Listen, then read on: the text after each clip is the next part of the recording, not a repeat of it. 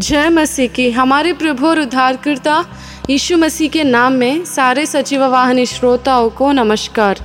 आज के दिन हमारे ध्यान करने का विषय, प्रभु यीशु मसीह के कंगाल हो जाने से धनी बनना। तो जितने भी लोग प्रभु यीशु मसीह के ऊपर विश्वास करते हैं तो मसीह यीशु का जो त्याग है तो उसमें परमेश्वर जो कुछ भी हमें दिया है उसके त्याग के वजह से वो सब हम प्राप्त करना चाहिए और ये परमेश्वर की इच्छा है। तो हम कई बार अपने ज़िंदगी में आशीषों को इनकार करते हैं, बोलते हैं कि ये धन अच्छा नहीं है, ये दौलत ठीक नहीं है। तो हम देखेंगे परमेश्वर के वचन के अनुसार कि क्या है परमेश्वर की इच्छा। ये नहीं कहना चाहती हूँ कि धन गलत है कि धन जो परमेश्वर के दय के अनुसार नहीं है, वो गलत है। जो परमेश्वर हमें देना चाहता है, धन या दौलत, हर एक चीज़ में परमेश्वर चाहता है कि वो हमें खुश रखे। देखिए, एक माँ रहती है, वो क्या चाहती है कि उसका बेटा अच्छे से पढ़ा लिखा हो और ऊँचा बढ़कर अच्छी नौकरी करे और अच्छी तरक्की करे। हर एक माँ ये चाहती है और हर एक घर के लोग यही चाहते हैं। तो हमारा परमेश्वर, दयालु परमेश्वर, वो कितना चाहता होगा? वो हमें चाहता है, पर एक माँ नहीं चाहती कि अपना बच्चा वो गलत तरीके से कमाए वैसे ही हमारे पिता भी हैं। वो नहीं चाहते कि हम उसको छोड़कर धन के पीछे भागें। वो नहीं चाहता हमारा परमेश्वर कि हम गलत तरीके से धन को प्राप्त करें। वो चाहता है कि वो भिखारी वो वो गरीबी में गया था जब वो सूली पर था।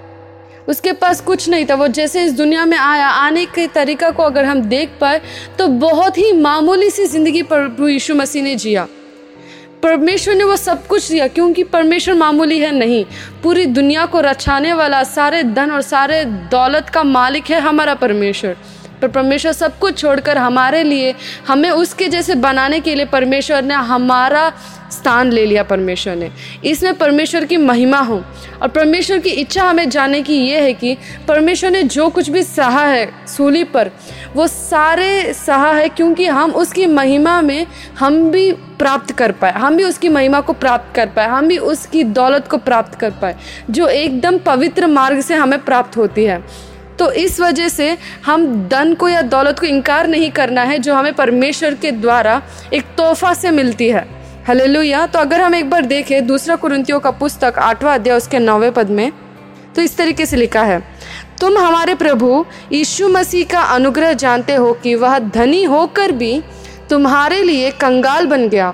ताकि उसके कंगाल हो जाने से तुम धनी हो जाओ। हलेलुया।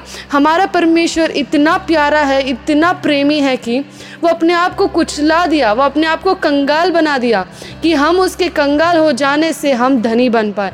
आज के दिन अब बहुत सारे रास्तों में चल रहे होंगे, सोच रहे होंगे कि परमेश्वर की इच्छा नहीं है, इसलिए मुझे नहीं नहीं आ रही, नहीं। मेरे प्रिय भाई और बहनों, शैतान हमें भटकाता है, बोलता है कि तेरे को कुछ नहीं आएगा, और बोलता है कि तेरे को कोई लाभ भी नहीं रहेगा करके। वो क्या दिखाता है ना कि मसीह के पास कुछ भी नहीं है। मसीह के पास सब शून्य है, नहीं नहीं। प्रभु यीशु मसीह के पास हमें परिपूर्णता मिलती है। तो आज के दिन मेरे प्रिय भाई और बहनों, प्रभु यीशु मसीह ने केवल पाप का मूल्य ही नहीं, पर गरीबी का मूल्य भी चलाया है। परमेश्वर ने सारे चीज़ जिसकी भी हमको ज़रूरत है, परमेश्वर ने सब कुछ हमें दे दिया है। वो परिपूर्णता को आज हम पाएँगे।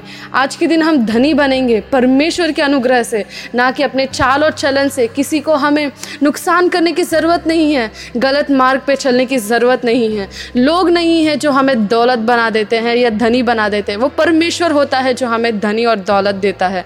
हले आज के दिन क्या आपके पास अपना खाना खाने के लिए भी आपके पास पैसे नहीं हो पाएँगे। पर आज के दिन अगर आप इस वचन को सुन रहे हैं, कोई भी तो परमेश्वर चाहता है कि वो आपको पैसा दे। वो चाहता है कि वो आपको धनी बनाए। वो चाहता है कि आप दौलत पाए। हर एक चीज़ में, आत्मिक ज़िंदगी में, शारीरिक ज़िंदगी में, हर एक जगह में परमेश्वर चाहता है कि आप बढ़े ताकि उस, उसकी नाम की महिमा आपके द्वारा हो पाए। हालेलुया। परमेश्वर इस वचन को आशीष दे। आमेन।